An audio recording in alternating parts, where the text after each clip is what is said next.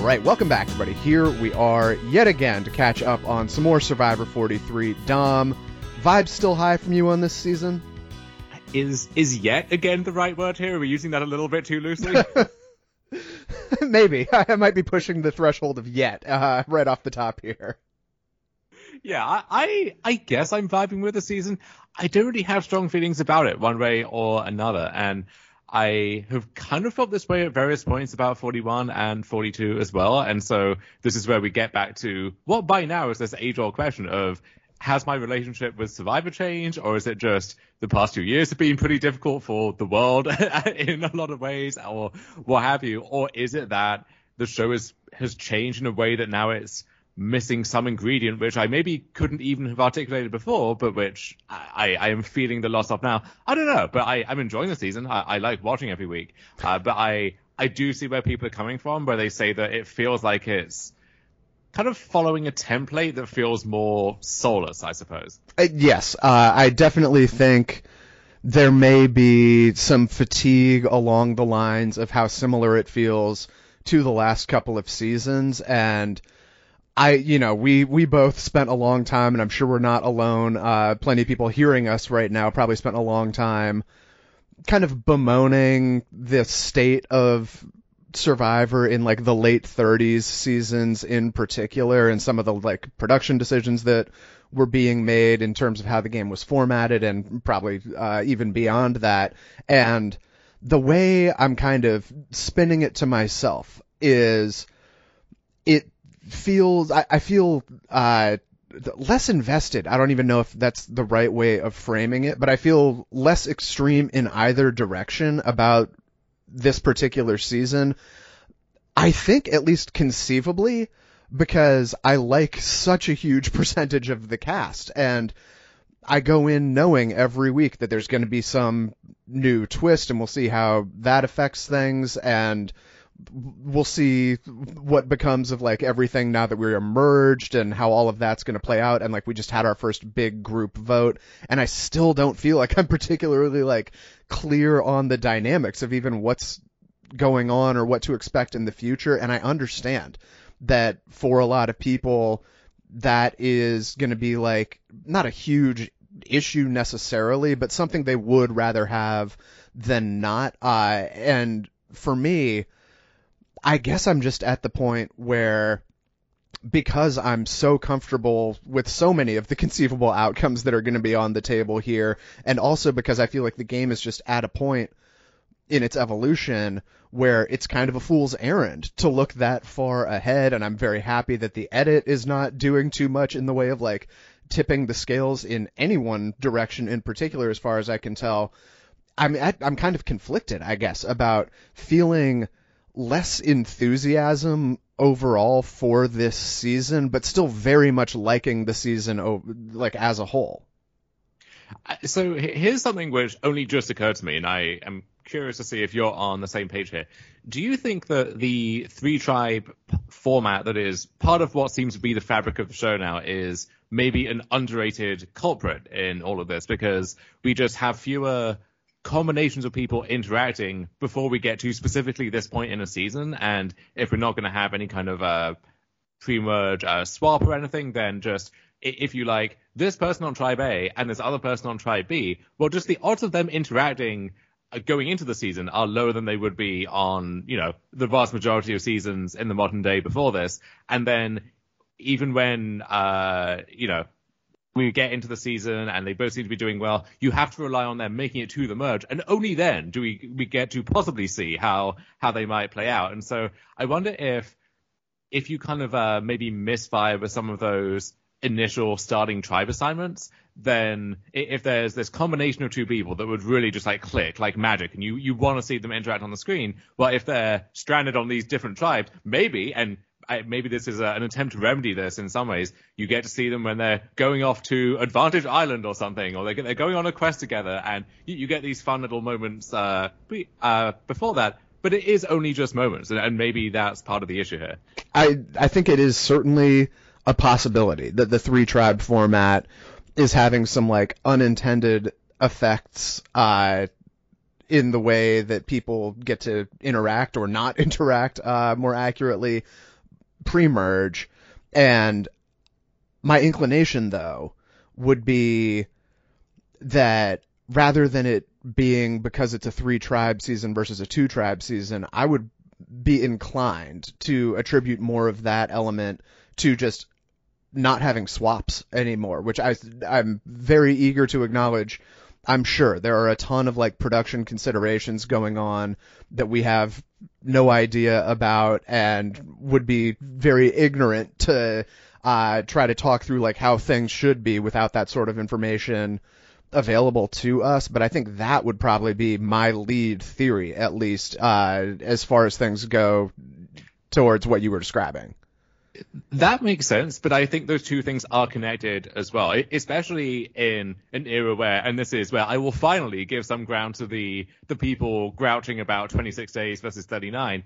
If you had three starting tribes and you had a pre-merge swap in that compressed schedule, well, there's really no time for either the pre-swap tribes or the post-swap tribes to really get to know each other all that well before inevitably they have to get mixed up, and then I assume there has to be roughly at the midpoint or just after that before we get to the merge, but the merge now is only on like day 12 or something if this episode is anything to go by. So I, I think that there is some tension there between like we're already right on a three tribe season where there's no swap.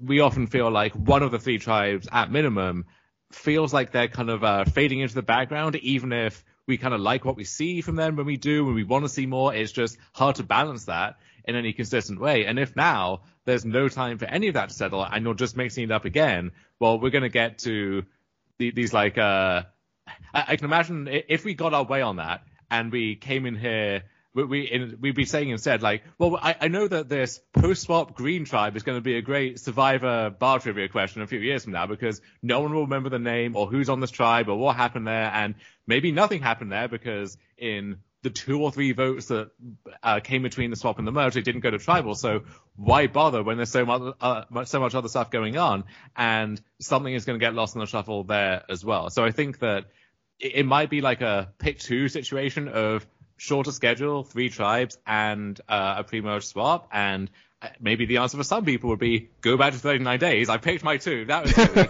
but given that this is the world we live in now, maybe it has to be one of the other two instead. Yeah, and I would, at least personally, be interested in if it were like a possibility, which again, I don't know what the producers have to work around as far as all of this is concerned. And I could be throwing out an idea that is just like not feasible in modern times anymore. Uh, but I never had a big issue with it when, for instance, uh, I believe this is roughly what happened on Survivor 31, and I think somewhat roughly what happened on Survivor 40, although I somehow have a much less clear memory of Survivor 40 than I do of Survivor 31. I'm down with the idea of we get our starting teams, we play two rounds in those teams, and then we very quickly swap. So, like in this case, if it were a situation where we start with either two or three tribes, the first pu- couple of people are gone, and then we swap right after that on like day four or five or whatever. I, I guess it would be day five uh, in this accelerated kind of schedule era. I am very willing to acknowledge that that would probably ramp the variance up way higher than it already is in Survivor, which is an extreme degree from the get go. Uh, and the players themselves may not enjoy this format so much, but I think that would be like my gun to head solution for how to, if it's a possibility, get a swap in on a season on a 26 day schedule. Like let the people have a couple rounds to get to know each other and then we swap into two tribes of eight after the first two are gone. That is interesting too, though, because one thing you do hear time and time again is there is such a high premium on those initial relationships on your starting tribe. Uh, and so if there's one tribe which maybe doesn't last very long or doesn't have to go to tribal initially, uh, and, and, they never get shown, but you know that whatever did or did not happen there is going to be crucial when uh, it comes down the line. So 41 was the perfect case study in this, right? Where uh, Luvu as a whole just keeps winning. Uh, they never stop winning, and so we don't see anything from them. But it turns out that they're going to be all of our end gamers, so that is a really big loss. And specifically, the the winner's uh, closest uh, alliance and friendship is the most invisible person on the season and one of the most invisible cast members of all time to the point where it became this running joke. So, uh, or, or even, uh, like I remember Steven saying in Cambodia, right? And we, we came here speculating about this every week back, back in 2015 now that like we never saw anything about original Bayon because, well, they, they were there for like two episodes or whatever and then they swapped and they didn't lose in that time. But so many of those initial relationships were absolutely pivotal in the way the season played out, and we just had to fill in the gaps for ourselves because they wouldn't help us uh, do that. So I, maybe with more kind of care and finesse in editing that, that, you could patch over that too. But it really maybe this is a situation where uh, like you you you smooth down that, and then another end of the carpet at the other side of the room pops up yeah. at the same time. Like, I, I, don't know if you can actually keep all of this in balance. Uh, that's a that's a very good way of putting it, and I don't disagree with uh, that general idea being vital on any season of Survivor. Of those initial bonds and the people that you're interacting with in the very early days being super crucial. But I was thinking about just the point at which we currently are uh, in like the modern era of the game. And you tell me if you disagree with this, because while I still think it is massive to get off to a good start with the people on your starting tribe, whoever that is, and however many people happen to be there, it felt to me for a long, long time, and by that I mean like well over a decade, if not close to two, closer to two decades, that the pre-merge part of Survivor could very regularly be more important than the post-merge part. Once you've like established the numbers post-merge, it, it's like a matter of just getting there with your people and then hoping to be on the right side of everything post-merge. I feel like while it is still totally crucial uh, to develop good bonds early, I would say, and I, I would have a hard time coming up with any season of Survivor where that wasn't the case. I do feel like we are gradually getting to the point where it is at least increasingly less and less relevant over time. Like to me, the vibe I got in the beginning of this most recent episode when everyone was finding out about the merge uh, and really happy about it. I, I feel like they left three or four people in the episode saying something along the lines of, okay, now the game can really begin. I feel like we might be getting to the point where it's, again, certainly very important to develop uh, as many great relationships as you can uh, in the early days. But I do wonder if now that the cast knows there are going to be twists flying at us from all over the place, uh, and we're going to be coming in from three tribes, and all the people are going to be super fans, and the game's going to be a lot more fluid than it often was for the first couple decades of Survivor. If more and more people are just kind of viewing the pre-merge as a means by which to get to the post-merge, and then I can actually start playing. I think that is that is right, and you think back to the first season that we ever covered in South Pacific, where it very much was who yeah. has the numbers pre-merge. That's all that mattered. That was the million dollar question heading into the merge, and Cochran flipping in the way that he did. The, the whole idea of a flip has kind of taken on this new meaning now because when you are playing Kingmaker and deciding which side has the post-merge majority, that's very different from, well, I'm the swing vote for this one vote, but I and everyone else understand that the alliance's next episode might be completely different. Um, and I don't know if we're ever going to have a what now feels like a very old school season or an old school dynamic like that in the post merge anymore. It feels like we, we really have moved on from that. Yeah. Um, okay. So uh, one other thing, uh, unrelated to any of that, that I wanted to flag up is.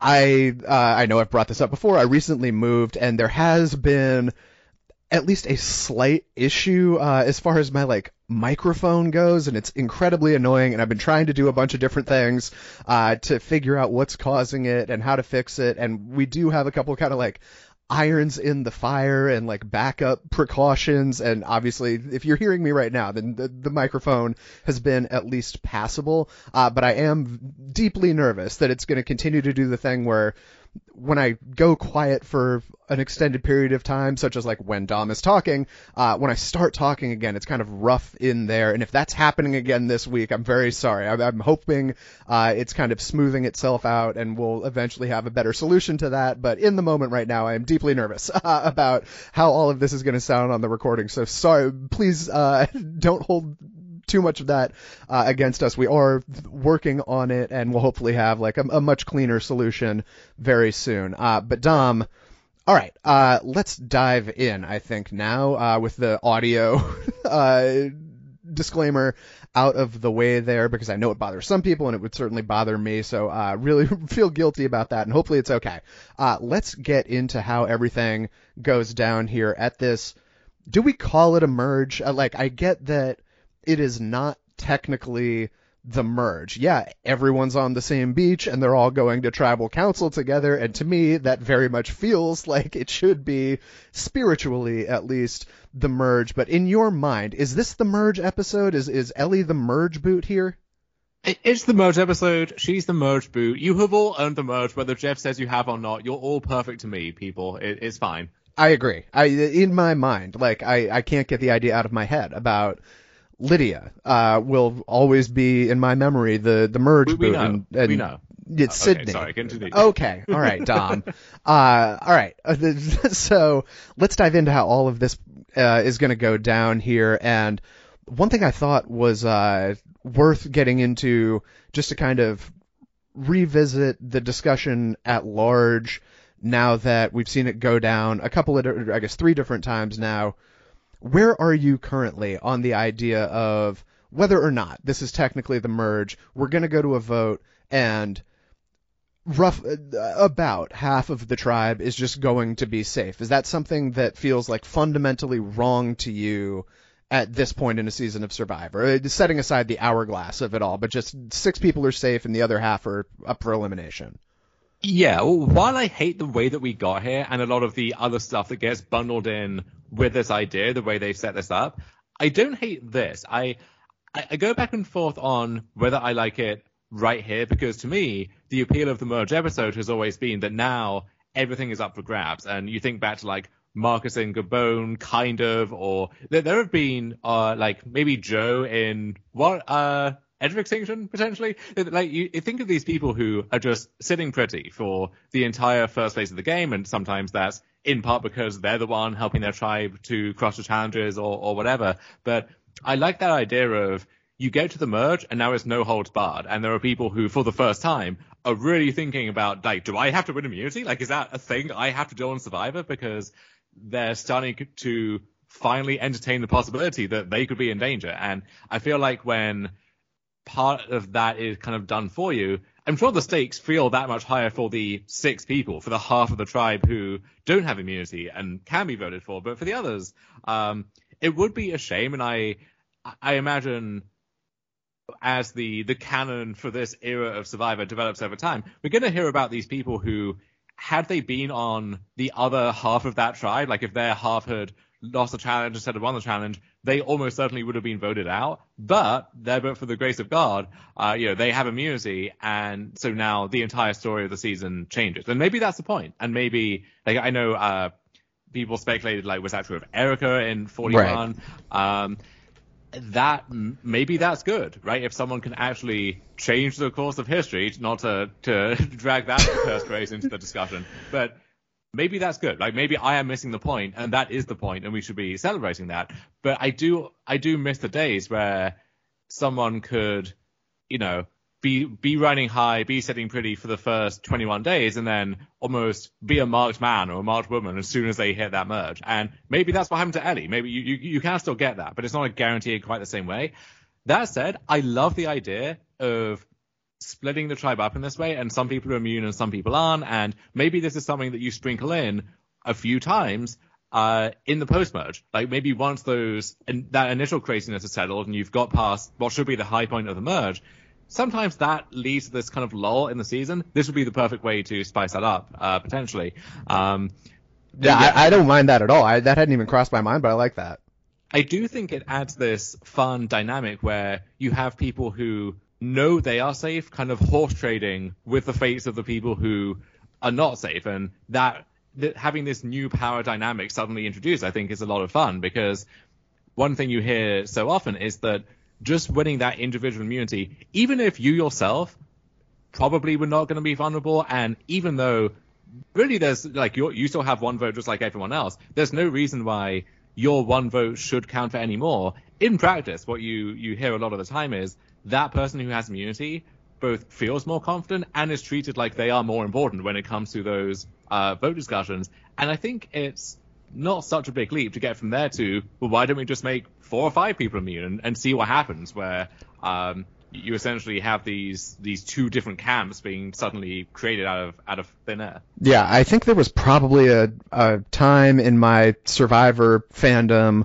where it would have sat much worse with me than it does today. Uh, but given that you know we're 43 seasons into this and the producers are taking a ton of different swings in a million different directions pretty much season after season after season i think this is actually one of the potential kind of things that could become as standard for like positive reasons because it proves to be effective over time as like a hidden immunity idol or uh, is the shot in the dark even a thing still on this? Is that still happening this we've heard we've heard zero discussion about it but i would put that in the same camp of i think this is potentially just like an a, a, an abstractly great idea in theory that i would have no issue with them uh, given the kind of just state of survivor as a franchise throwing out there whenever not whenever they feel like it but fairly regularly. Uh, and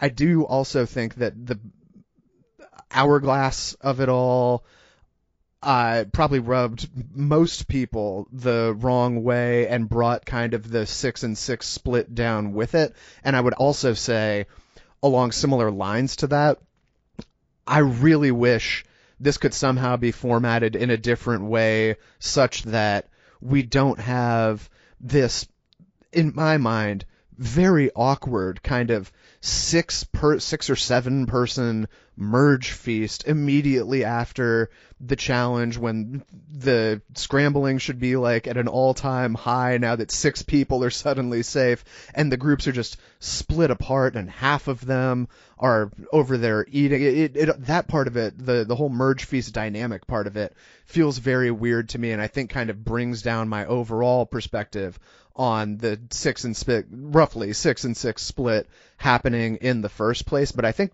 in isolation, having half the group just out of nowhere be safe is a twist that as far as I've seen, again, setting aside the hourglass part of it, is basically fair to everyone to the same extent and unfair to everyone in the same extent. They all have the same odds of drawing a really good group to be with or a really bad group to be with and the people who have more better as in separately more and better uh, social bonds there are going to have the upper hand. I think this is something that could go a long way in spicing up survivor and making the game a lot more dynamic uh, just because one of as much as I love Survivor as a, as a concept and like a game design, it is perpetually kind of at the risk of one group of people locking in an alliance, and that's all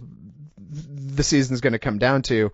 Uh, whatever the producers can do in a fair way, an exciting way to minimize the risk of that happening too soon, I think is a good thing.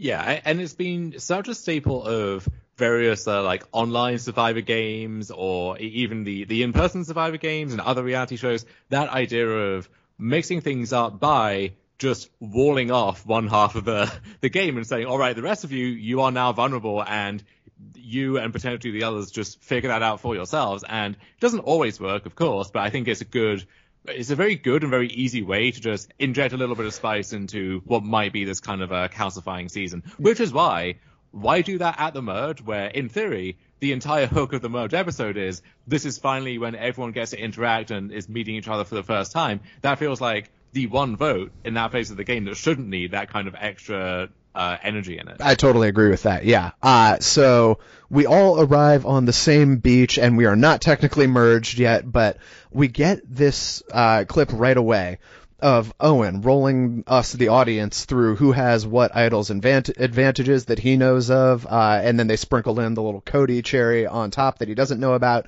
And it, I, I certainly hear uh, the camp that is saying, "Oh my God, look at how full the screen is with the little infographic on who has what," and this is getting out of hand.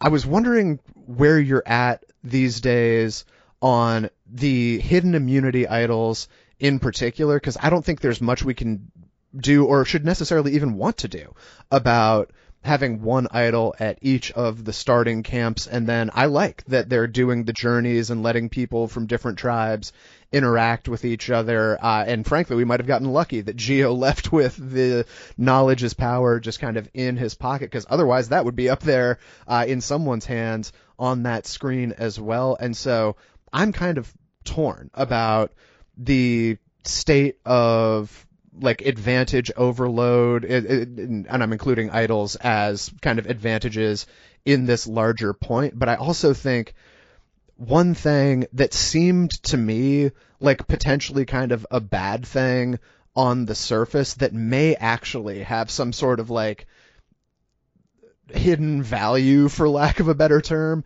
is I did not like at all. The idea that because the secret phrases or the beads are done in public ways that once we do arrive at this point where everyone's on the same beach together and they're gunning for people from other tribes or gunning for people that they didn't like on their own tribes, whether it's a secret phrase or someone collecting the beads, it is impossible or, or very, very close to impossible for anyone to get away with keeping a hidden immunity idol actually hidden once we hit this point. But given just the sheer fact that I think is just a reality in modern times on Survivor, that there are going to be a bunch of idols and a bunch of advantages, and you're going to have to deal with that as players, uh, and it's going to be complete chaos and pretty impossible to accurately play around everyone who has everything, especially when there are 13 people out there running around. It seems like chickens with their heads cut off uh, at this merge vote based on the things they were saying to Jeff at Tribal Council.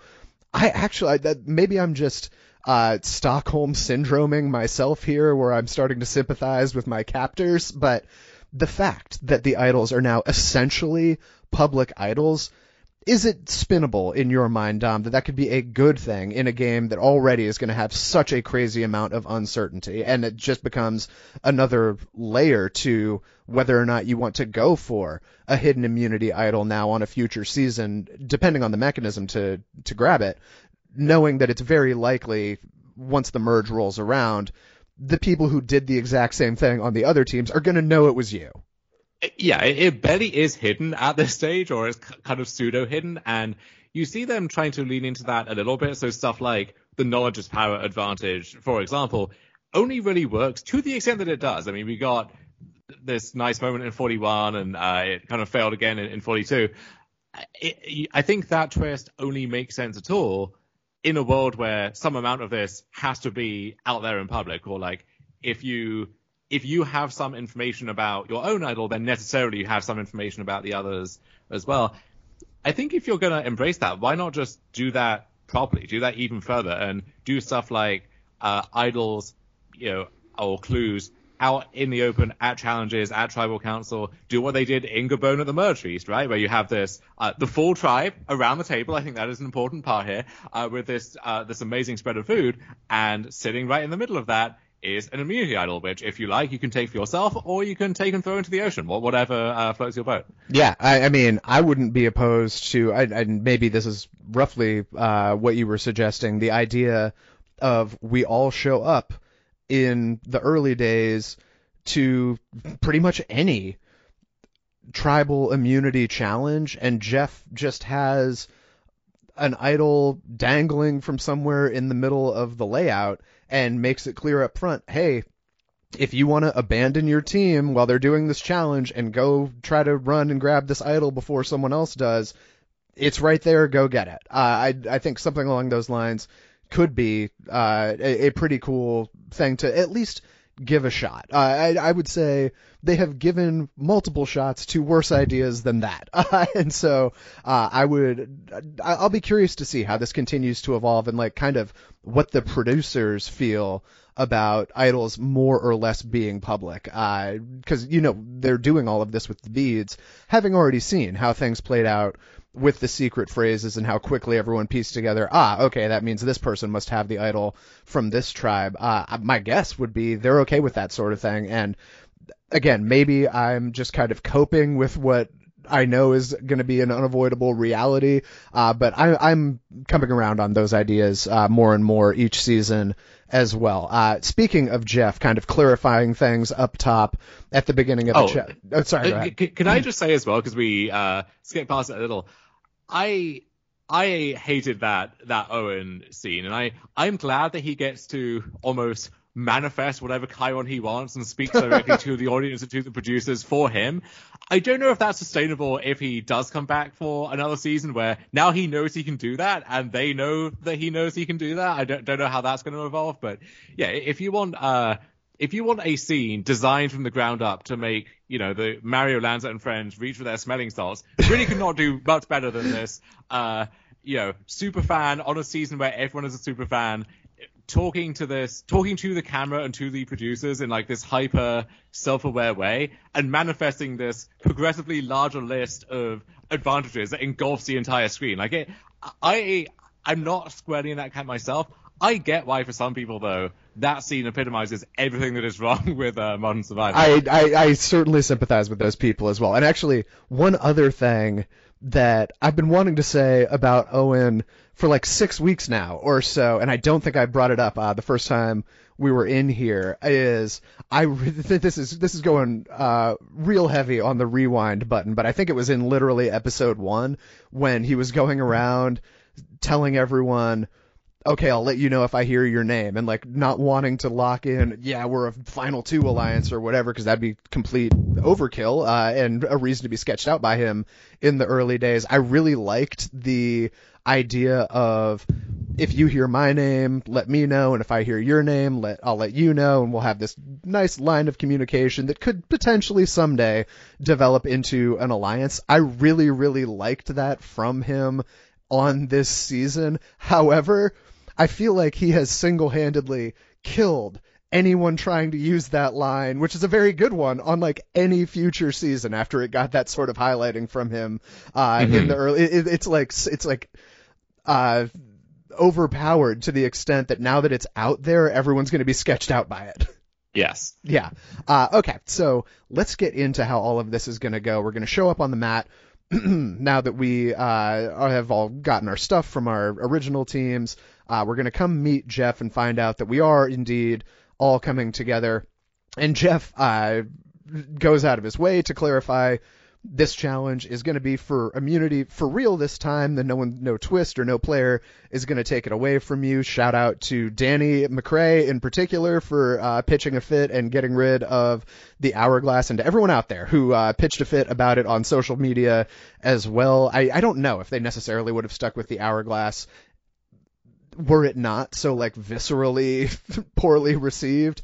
Uh, but I, I'm always a big fan of Survivor fans and Survivor players letting the producers know when something is terrible so that they stop doing it uh, versus just defending whatever they do because Survivor is my favorite show and I don't want it to go away. And so, anyway, uh, belabored that point enough. We find out that we are indeed going to be splitting into two groups and we're going to draw rocks to do so. One person is going to get the gray rock and they're going to just pick which team they want to kind of have their fate aligned with here. Uh, that person is ultimately going to be Noelle, and the groups that she's going to be choosing between are Elie, Owen, and Sami from the original yellow team, along with Cassidy and James from blue, and then Cody by himself from red. That is like team number one here. And then we have Karla and Ryan, along with Jesse and Dwight, and then Gabler and Jeanine. And so I was thinking about uh, Noelle's decision here just because the teams did look challenge wise so close, uh, I, I could certainly see a case where like if it looks like one team is a huge favorite to win the challenge, you just bet on them no matter what if you're Noelle. But when you do get this kind of situation where it looks close, Dom, in your mind, is it? and This is a very leading question here. I will I will flag that up ahead of time. Uh, is the right idea just go with the team where if you end up unimmune with them, they have some more obvious targets on them. Is that like the tiebreaker in your mind if you're Noelle? I, I think so. And so looking at these two teams, I guess the the first team, the the Elie team that has Cody and Cassie and so on, there there are a lot of people who we have seen being spoken about as targets. No one could know the full extent of that out there, but the other team seems. I guess you have Gabler, who by the time of the merge is already making a name for himself. Um, you have Ryan, who I guess pre-merge like stumbles into the merge as the guy who, if his tribe had to go again, certainly would have been voted out. Um, but yeah, I, I think that's the right idea. Just make sure that you are either sitting pretty with those targets or you are uh, vulnerable with those targets, however you slice it. Yeah, and incidentally, uh, I would guess that at pretty much every merge we've seen for at least three or four years, if not long before that, virtually everyone's name is going to be getting thrown out there by someone uh, along the way, as especially now in the modern era, uh, where I don't really know the details, and unfortunately, we're not going to know many of the details as far as like the various paths that were chosen not to go down here as far as this boot was concerned because pretty much this whole story after the challenge was kind of filtered through Elie and that whole original Yellow tribe uh, and the kind of dynamic between them, and we got to see very little from most of the other people uh, that were involved in making this decision. But I would have a hard time even trying to come up with who would be the safest bet to have their name thrown out there the least often. I'm guessing that at least the people eh, not immune all had their name thrown out there, and were it the case that everyone other than an individual immunity winner was going to be at least theoretically eligible for the vote, I would guess the full lot of them would have their name thrown out there, at least in passing by one or two people as well. I feel like that's just the state of how modern Survivor merges work. Oh, and they play on that when they need to. If they need to give the impression of chaos before a vote, they'll give you this uh, hastily compiled montage of I think it's you, I think it's you, and then all of those clips which could go into the next week's or the previous week's next time on Survivor episode. We just you know shuffle those around a bit and we we we get the job done. And so actually, along kind of similar lines to that, uh, I've heard a lot made this week about the kind of historical significance of being on the right side of the merge vote, and you will hear no objection from me as far as uh, how important that was for a very long time. And I am by no means saying that it's now unimportant to be on the wrong side of the merge vote. And maybe this is me trying to do some serious mental gymnastics because I really like a lot of the people that were on the wrong side of this vote, and I want to continue to be able to believe in them having just as good a shot as anyone else. And just for the record, uh, we had I think seven people end up voting for Elie. Uh, two people, Jeanine and Jesse, were not eligible to vote in the first place. So the people that were actually, I think, on the wrong side of the vote were Elie herself, and then Owen voted for James uh, Noelle voted for Cassidy, and Karla voted for Owen, fully acknowledging how vital the merge vote it continues to be and always has been for the most part on pretty much any season of Survivor. Do you think that we are getting to the point where it is at least less of a make or break situation than it was for a very long time, just given how fluid and open the game is going to be far more often than not in this modern yeah, I, era than it was before? I, I, think so, and I don't know where you you take the cutoff point where now you you start this new sample and then you compare it with the entire run of Survivor. But yeah, I, I would be much less concerned about that, that these days, especially if we're going to do this thing where half of the tribe uh, actually, maybe that makes it worse, right? Like if you can only vote for, uh, you know, six out of twelve people, then it should be less likely that you end up on the wrong side of of that vote. At the same time, I think that twist basically distills it down into okay, there are one of two options here, right? Like it's either this plan or it's this plan. Very easy to be on the wrong plan, but I don't think it's as as fatal as it was in the past. Yeah. Okay. Uh, so as far as how all of this is going to play out, we're going to run the challenge. Uh, that one team that I don't even know really how to describe them uh, is going to win there, and now all hell is going to break loose as far as like the original Yellow Tribe is concerned. Uh, first, let me ask Dom. This is the tribe that we saw go to the very first vote of the season and then run the table from there in the remaining immunity challenges. So they've had this kind of like tension building over time and they have had to go uh, politic with each other before and put pen to parchment and certainly got plenty of fallout as far as all of that was concerned, but they haven't had a chance to like rectify any of that amongst themselves between then and this merge actually hitting. And I think for Elie, this was like the disaster combination of results where not only is she going to be one of only six people vulnerable, but crucially, Gabler is going to be one of the people who is lock safe and obviously knows he's lock safe. And even if he weren't lock safe, he still had an idol that he could have played on himself. And it seems like Gabler has potentially been waiting quite a while to get himself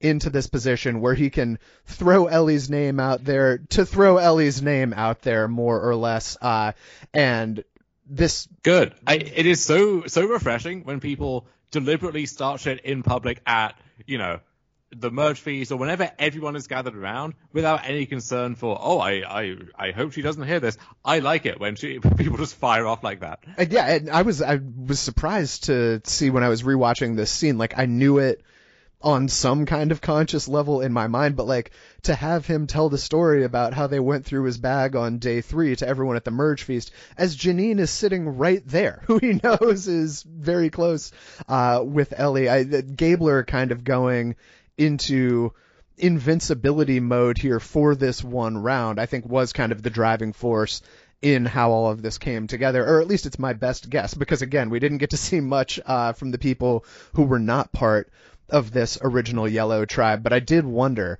if there was something to the idea of like going to squarely one pre-merge tribal council and having it be the very first one and then run the table from there until the merge may actually be significantly worse than pretty much any other kind of tribal outcome before the merge where there is certainly a possibility that everyone's just down for a unanimous first boot and it wouldn't result in this kind of drama too often. But I feel like if you were trying to set up a situation for one tribe to kind of implode on itself at a merge, that's basically what you would do. Have them go to the first vote and create a bunch of drama out of that and then don't let them go vote ever again until the yes. merge. It's like the recipe for a powder keg.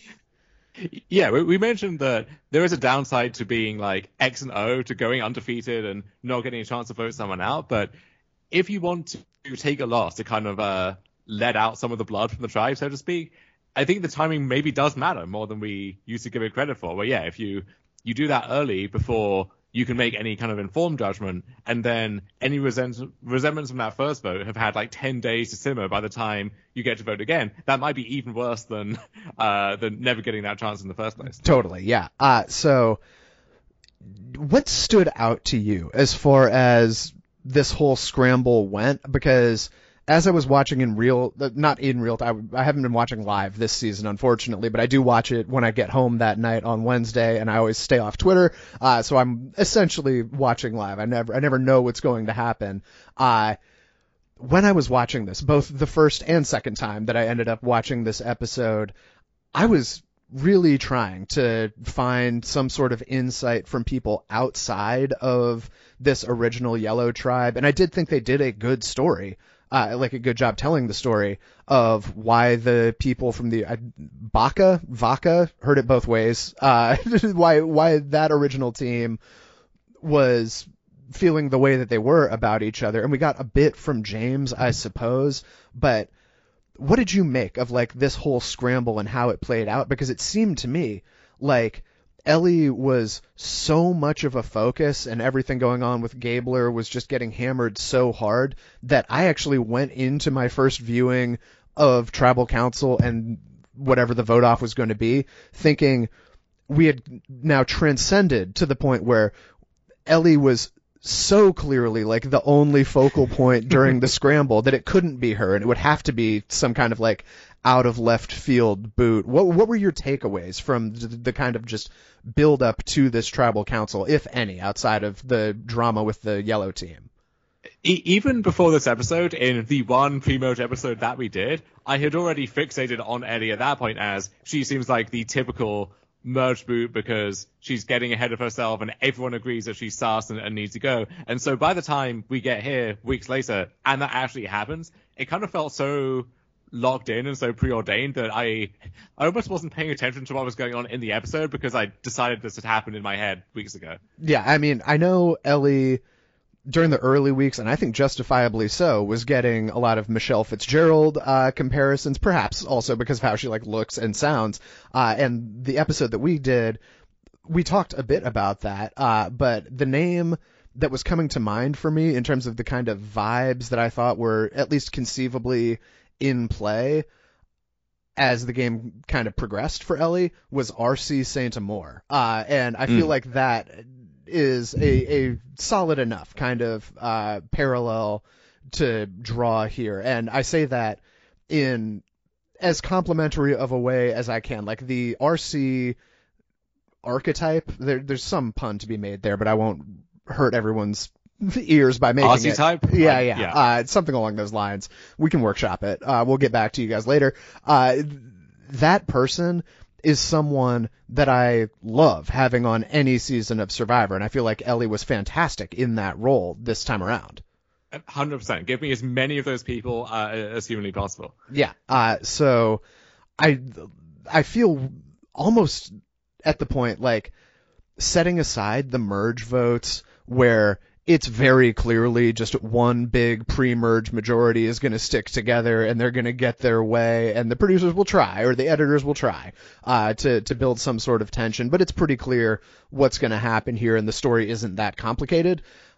I feel like setting aside those sorts of situations this is almost one of the like least clear merge dynamics that uh, like least information provided kind of merge dynamics and while in the cases that I set aside before I think the reason is because it's so predictable there's no real need to do anything other than try to pretend that's not what's going to happen. I feel like this is kind of the exact opposite of that, but lands me in roughly the same place of because all we really got to see was the fallout from the original yellow team and Elie having a bunch of conversations with people and now Elie's gone.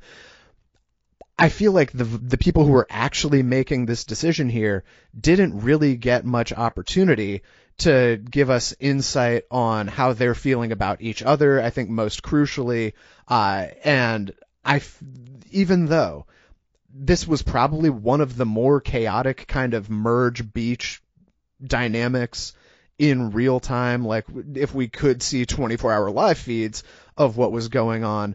As far as like the TV episode goes, I feel like it's one of the tougher merge spots like in Survivor history to really have a clear idea of how things are going to play out from here. Where do you have any like leading theories about who is really no. calling that? Because I, I, I sure don't. Like I came into this merge thinking Karla uh, was going to be one of the front runners to have a lot of influence uh, if we went down some path along these lines. And Karla's somehow the one person voting for Owen. Uh, Jesse was another person that I think I and probably many others expected to be in the mix, at least as far as like calling shots was concerned. He didn't even have a vote this round, and I don't know that we heard pretty much anything from him. Cody was very uncharacteristically quiet. I, I, I really wish there was more to glean from this episode and maybe once we see how things play out from here, the reason for that will become clear, or there will be like Easter eggs that we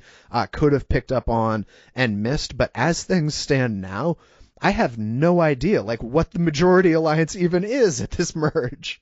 I think this might almost make more sense as a two part episode, and you can treat it as that mentally, or I guess they could have structured it so that uh, maybe there's no cliffhanger explicitly in part one, but you, you could treat this as this is the first phase of the merge, and then the next vote is when we really get a sense of what's actually going on. This is kind of like the entree, and uh, we we should treat it as such, um, rather than trying to read between the lines that maybe aren't even clear or maybe don't even exist in the first place. Okay, I like that interpretation a lot, and I think you are right that you know once we have the full spectrum of people eligible to be voted out, uh, we will hopefully get uh, a bit more insight into how people are thinking longer term once they can be a bit more particular with the allies they want to bring in and the eliminations that they end up wanting to make there. Uh, okay, so one other thing, uh, certainly worth hitting on here is Jeanine and that idol, where I, I again didn't get to hear a ton from Jeanine. She she seemed surprised by how the vote went, but that may have been tricky editing. I don't know. I'm I'm certainly not going to rule that out. Uh, if in the world where she did know that Elie was very likely to be the elimination here, she herself doesn't have a vote to cast anyway, uh, which I, th- I, think could be spun as a very good thing uh, for, in a lot of cases in a spot like this. But do you think there was merit if she did somehow magically have certainty that Elie is going to leave unless you idle her? Do you think she should be idling Elie? I don't think so. I think that just puts you in the spot where the two of you are now against the world, and it's even easier for everyone else to solidify against you again. If not at the next vote, then at least in a few votes from now, because you have made it very clear you have attached yourself to this incredibly controversial figure, and uh, so you might even get the kind of blowback that we speculated about a few weeks ago, where if a few weeks down the line, people think, what if Eddie has an idol? Well, Jeanine seems like the perfect backup vote to, to place our, uh, to, hedge our bets on instead. So I, I don't think it, it would be wise. Maybe one benefit of this kind of division, which wasn't realized here, you know, she didn't use the idol, Eddie goes home, is that but I don't know how much of that was just Jeanine not really knowing that Elie was fully in danger versus uh, knowing it and playing up for the cameras that she wasn't. But then, yeah, I guess we'll see that in next week in part two, if you like. Uh, but I think that if Jeanine is in the safe half of the tribe, it becomes a lot easier to talk yourself into, yeah, I'll use my idol on my friend who's vulnerable because, like, surely they would do the same thing for me, or I was the one who got lucky by being on the winning team, or I, I feel like those kind of altruistic idol plays, if you like, might be more likely with this kind of setup versus, you know, I don't want that to take away that layer of protection from myself uh, in the merge vote, where like if they're coming for Elie, they probably are coming for me too, or trying to split the vote somehow. And if plays the votes, play, plays the idol on her, and me doing that is what leads to me being me being the actual boot as the the backup vote. Then I looked like this this massive klutz. So maybe this format gives them more freedom to uh, kind of swing for the fences in that regard, even if you know it's going to take a few more tries to see that happen. Right. I think people would have understood why she would feel compelled to idle Elie if she had ended up pulling the trigger there. At the same time, I my general conclusion I think is roughly in line with yours, which is Elie. It seems like is probably going to have a hard time wiggling out of being a at least a target on the radar, if not a high or the highest priority target on the radar for most people, especially in this kind of early post merge. So early, in fact, that it's not even the merge yet. We're still technically pre merge somehow here, uh, where by idling Elie, I think the door is just so wide open for you now, first of all, no longer have an idol to save yourself later, and furthermore, your tight ally Elie remains perhaps at least public enemy number one, and now you just thwart yourself into the position of public enemy number two. Uh, whereas if Elie just leaves here, it is far more likely that Jeanine can avoid that target altogether. And even if it does come on her down the line, which it probably mm-hmm. will somewhere, she has that idol still. So I, I was very much on board with the decision by Jeanine to not end up idling Elie as much as you know, if we want the yellow tribe chaos to continue to consume us all, that would have been fantastic. Like I, I will grant that from a selfish viewer perspective, that that was surely the right idea of let's keep Elie and all five of them in the game here, uh, and let's let the carnage continue there. But uh, for Jeanine, which I would imagine was her main priority when she's out there playing uh, long term, I, I I very much like the idea to just keep the idol and hopefully separate yourself from uh, association with Elie as much as you may like her on a personal level. Uh, in, in, game terms, I think is the the right idea uh, for sure. There. All right, uh, Dom. What else as far as uh, this not technically emerge round uh, is concerned from you? I guess we have mostly left the the Edgic phase of our lives behind, but what, do you got? Wait, who, who's jumping off the page to you? I, I, was going to say whether that's changing preferences or just the show being that much harder to to read now is uh, up for debate. But who you got actually? I'll throw this back on you. I, I don't know if I have a, a clear frontrunner as of now. Who I got is the editors. That's who I got. I like I love being in this timeline now where no one is really jumping off the page to me. Like this is all I've ever wanted is a obviously I don't mean a, a, completely equal distribution of confessionals and at no point can you ever make anyone look particularly good or particularly bad. I just love that we are no longer in the era of even after like three or four episodes, you're lucky to have more than a few, and by that I mean like three or four people still even conceivably in the winner mix. I, I love being in this timeline here where I don't think there's anyone remaining in the game or that was in the game in the first place that I would be like absolutely blown away if they were the eventual winner of this season. And I don't think there's anyone that I would be confident saying like has to make it super far on this season. And that's the yeah, only place I've ever wanted to be. But having said that, gun to your head, if you had to pick, who you got? So, I'll, I'll tell you the one thing that is really uh, throwing a wrench into things for me, which is if I were to have the gun to my head last week, I would have said Karla was the the standout for me. And I think you know when we did the the must lose draft a couple weeks ago, she was someone who either I, I've already forgotten, but she either came off the board. She did. She came off the board very late, but would have been like the person I never selected, uh, and you ended up taking her in like one of the late rounds there. Uh, I felt like we were, if if we were being set up for anyone to kind of be a, an established power player early on in this post merge, I thought it was going to most likely be Karla. But then we show up here this week hear virtually nothing from her, and then she somehow finds her vote on Owen. So I feel like now all of that basically has to get scrapped. Everyone's going to know that she is the person from the blue team who had the idol, and now I don't know what to make of of where Karla stands with pretty much anyone from any of the other teams, uh, meaning not from the original blue team at this point in the merge, but my gut reaction, just based on where her vote ended up going, was that she was left out of the loop. And maybe we'll find out uh, either next week or all the way down in like post game interviews that there was some like tactical reason for these random votes, and everyone was kind of in on Elie being the eventual boot. But I would say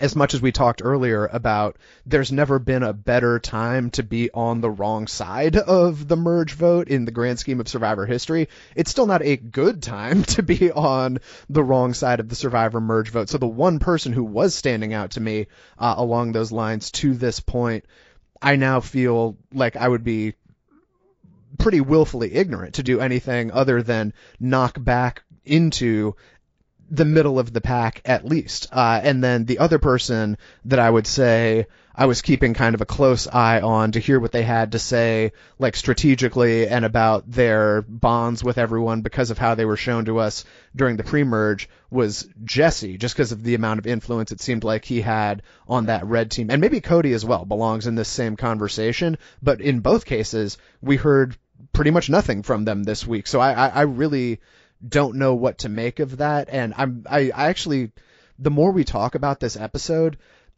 remind me whatever it ends up being five, six weeks from now to go back and watch this merge episode once I have seen like the final results to see if it makes more sense knowing the way that the game is going to play out because that at this point that's basically my lead theory is that as you flagged up this is kind of the appetizer for like part 1 of what is spiritually, I guess, going to be kind of a two part merge dynamic reveal episode sequence. So, uh, at this hour, I, I would have a next to impossible time not only picking out anyone I thought was like a front runner, but even putting person X ahead of person Y. I feel like everybody, it, actually, I do have one name coming to mind for me that I feel like would be the bottom of my list. Uh, based on not even this week, but a, a previous episode. But other than that,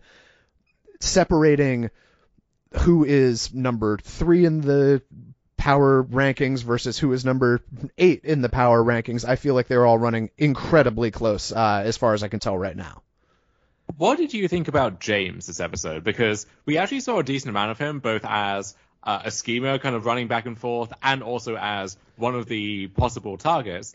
And he was uh, like when when we did that Masters draft, it came down to Jesse James, right? Like those were two people left on the board at the end, and I had James as maybe like a low key winner pick, and I don't know after this episode if I should be upgrading him or downgrading him. Uh, but what did you make of his uh, portrayal? So I don't think uh, having James in there at that point was unfair, obviously, because I was the other half of the people, uh, half of the drafters taking people off the board, and I was leaving James up there too.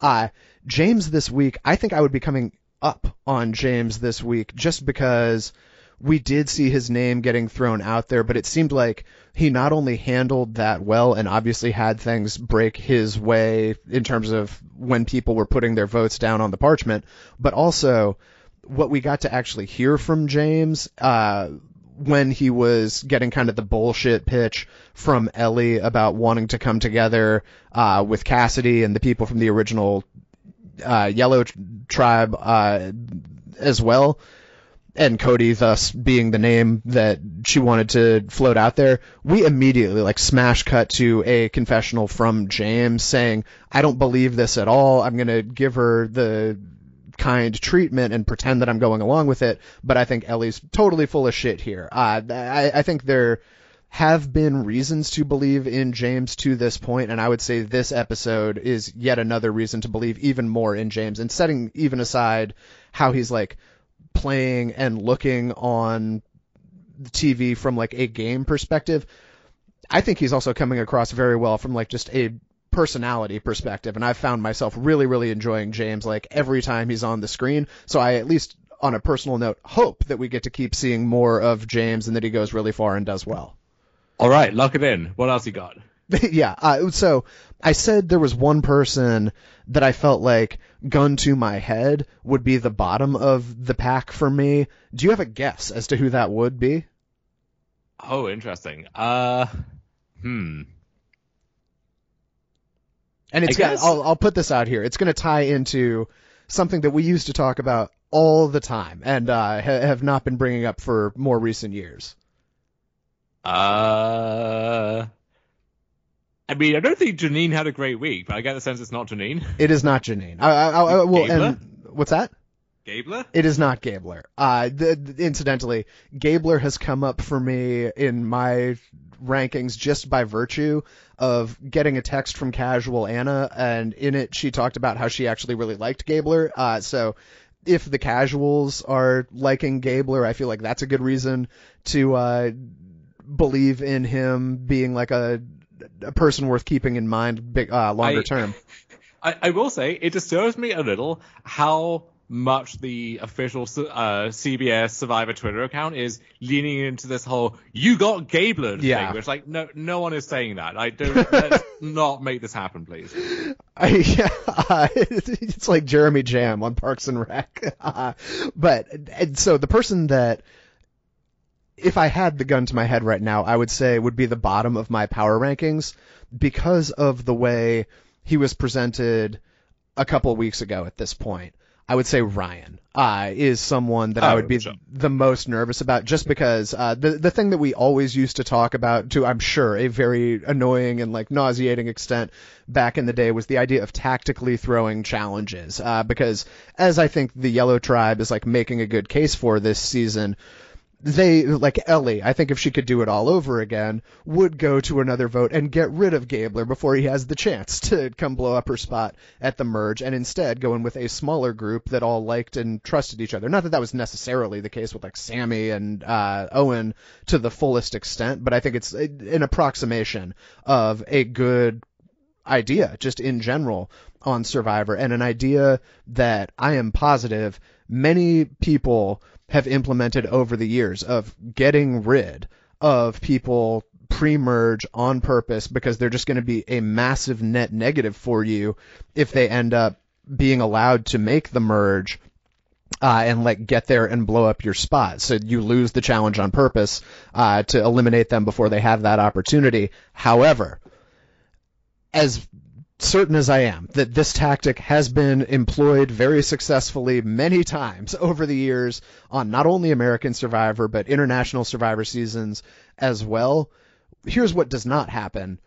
If you do this, you do not get shown on the TV episodes for having this play successfully work out. Anytime someone's talking about, oh, I'm going to throw the challenge and it's going to go perfectly and I'm going to get exactly what I want, you person saying that are going to have a bad time. Uh, and Ryan was really hammered as like being giddy about the prospect of throwing a challenge so he could get his way.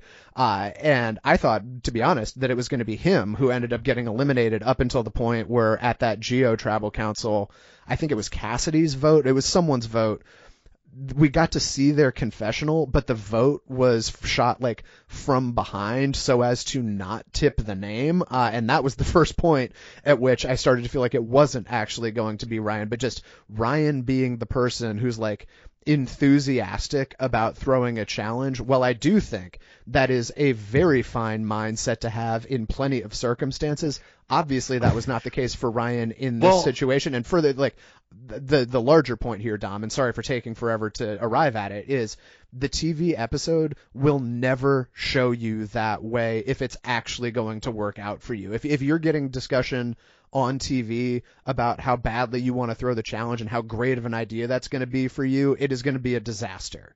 it, was not obvious to me at the time that he was in fact throwing the challenge. Like when they uh, they cut back to that clip of uh, him throwing that final ball or whatever, it seemed like that could uh, maybe this is my lack of athleticism uh, betraying itself here.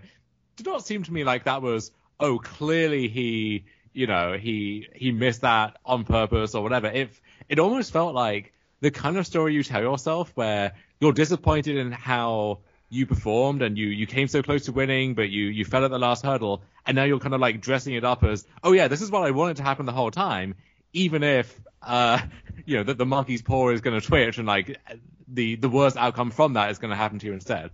So yeah, very uh, popular theory that I've heard floated out there, and I know uh, Philip Sheppard and Caramoan is like one of the examples of through Survivor history of that sort of thing being speculated of oh he just messed up the challenge and now he's going to claim that he threw it but I th- and I think that is possible here with Ryan but I think in either case whether he accidentally messed up the challenge and just wanted to save face or whether he threw the challenge on purpose either way, the fact that this is how he comes across in the TV episode, uh, in terms of like, Yeah, it's, th- he's I, I think it's irrelevant whether he did it on purpose or not. Yeah. Uh, okay. So, Dom, as f- like, this is normally the part of the show where we would talk about predictions for the, what. No, it's, no, yeah, none of that. Like we do. It's so hard Absolutely to. not. I, I think uh, next week, as as you flagged up, and I think it's a very good point, is going to be the real test. Assuming only one or two people are going to have immunity necklaces or some form of immunity as other than like idols and advantages and so forth. That there is going to be a double digit number of people eligible to be voted for.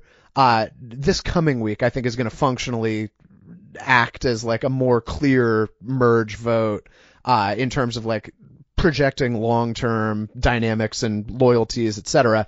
Uh, so eager to see how that plays out because I think we're going to have at least hopefully uh, a more clear idea of what this post merge is going to be looking like after we see how that goes. Uh, I guess would be worth touching on uh, the couple of Coco tribal councils that we missed uh, these last couple of weeks. Dom, it seemed like the narrative, as far as the Lindsay vote was concerned, was that she was in a, de- a good, if not very solid position if she had just kind of sat on her hands there, but just got antsy and paranoid and kind of played her own way out.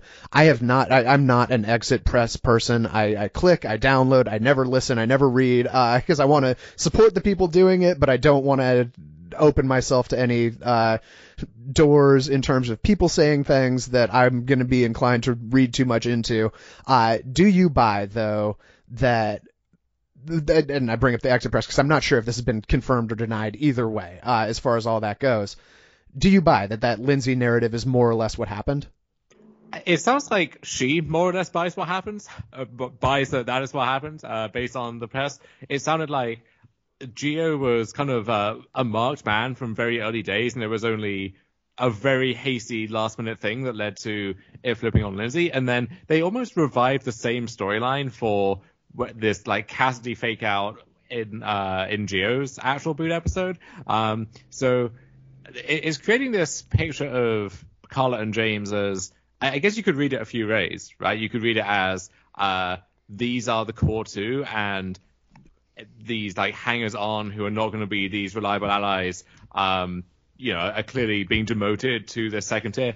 Or you could say that like, look, they are squandering these people who would have been loyal to them to keep around people who would not. And maybe if uh, Karla does eventually meet her downfall at the hands of Ryan, like this will be the moment that people point to as what could have been instead. I, that is certainly within the realm of possibility to me. Uh, that Lindsay and Geo both would have been very keen to stay with Karla. Like we saw Geo once he got back to camp and had the knowledge is power advantage, went out of his way to make sure Karla knew and felt good about what was going on with all of that.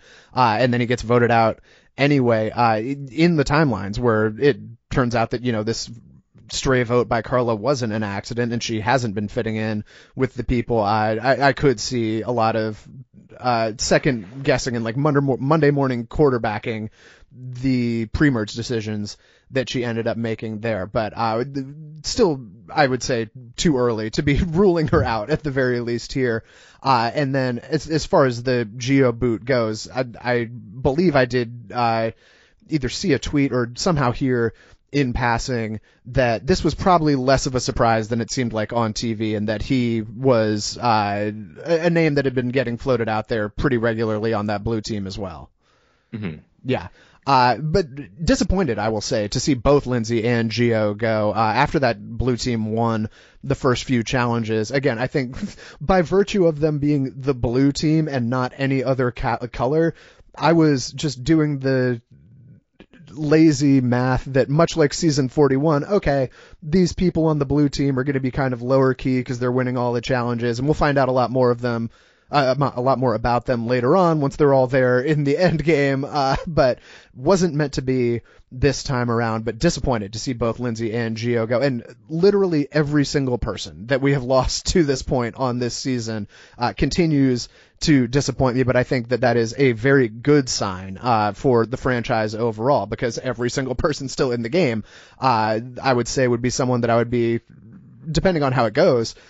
I I could easily see myself being very happy for whoever of these, whatever it is, 12 people or so, 12, I think exactly, uh, remaining in the game, whoever is the ultimate winner, I am guessing Hmm. I'm going to be very, very happy for. Uh, okay. Dom, anything else that you wanted to get to this week? Nothing whatsoever. I'm good. All right. Uh, I believe that is going to do it for us here.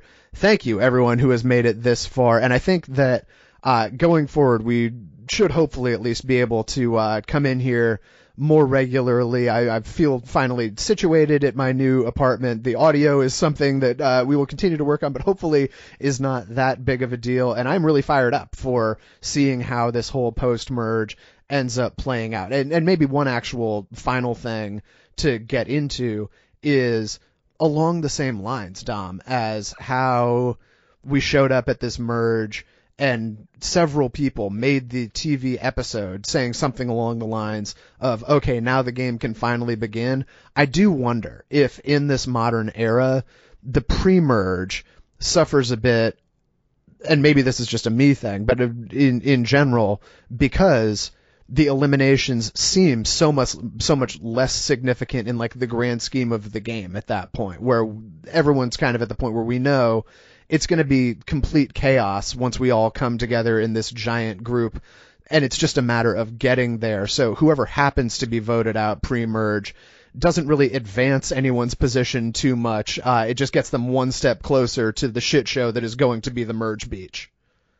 Yeah, although I, I don't know. I feel like we came in here a lot in the 20s and the 30s, uh, just struggling every week to find something to say about. The, the second or third boot who was only shown to us insofar as they needed to explain why that person wasn't there anymore, and we were kind of surprised to learn that they were there to begin with. Uh, so I, I don't know if maybe that is part of how they're feeling out there is that there's like a different attitude towards the pre-merge, but in, as in terms of my experience as a viewer, I think nothing really has changed there. Okay, yeah, you are right. That uh, it's not exactly like those uh, pre-merges in a lot of seasons in the 20s and 30s were anything to really write home about. Uh, but either way, very, very optimistic about how this season is going to go uh, playing out like forward here, uh, and t- certainly eager to find out more about what these big group dynamics ultimately are going to look like. Uh, and I, as we've already touched on a couple of times, I think this next episode is hopefully going to be uh, a good look at how all of that is shaping up. So uh, excited to see what is to come here for us in episode seven. But for today, I think that's going to wrap it up for us. He is, of course, on Twitter at DomHRV. I am at Colin Stone. We will talk to you guys soon. Take care, everybody.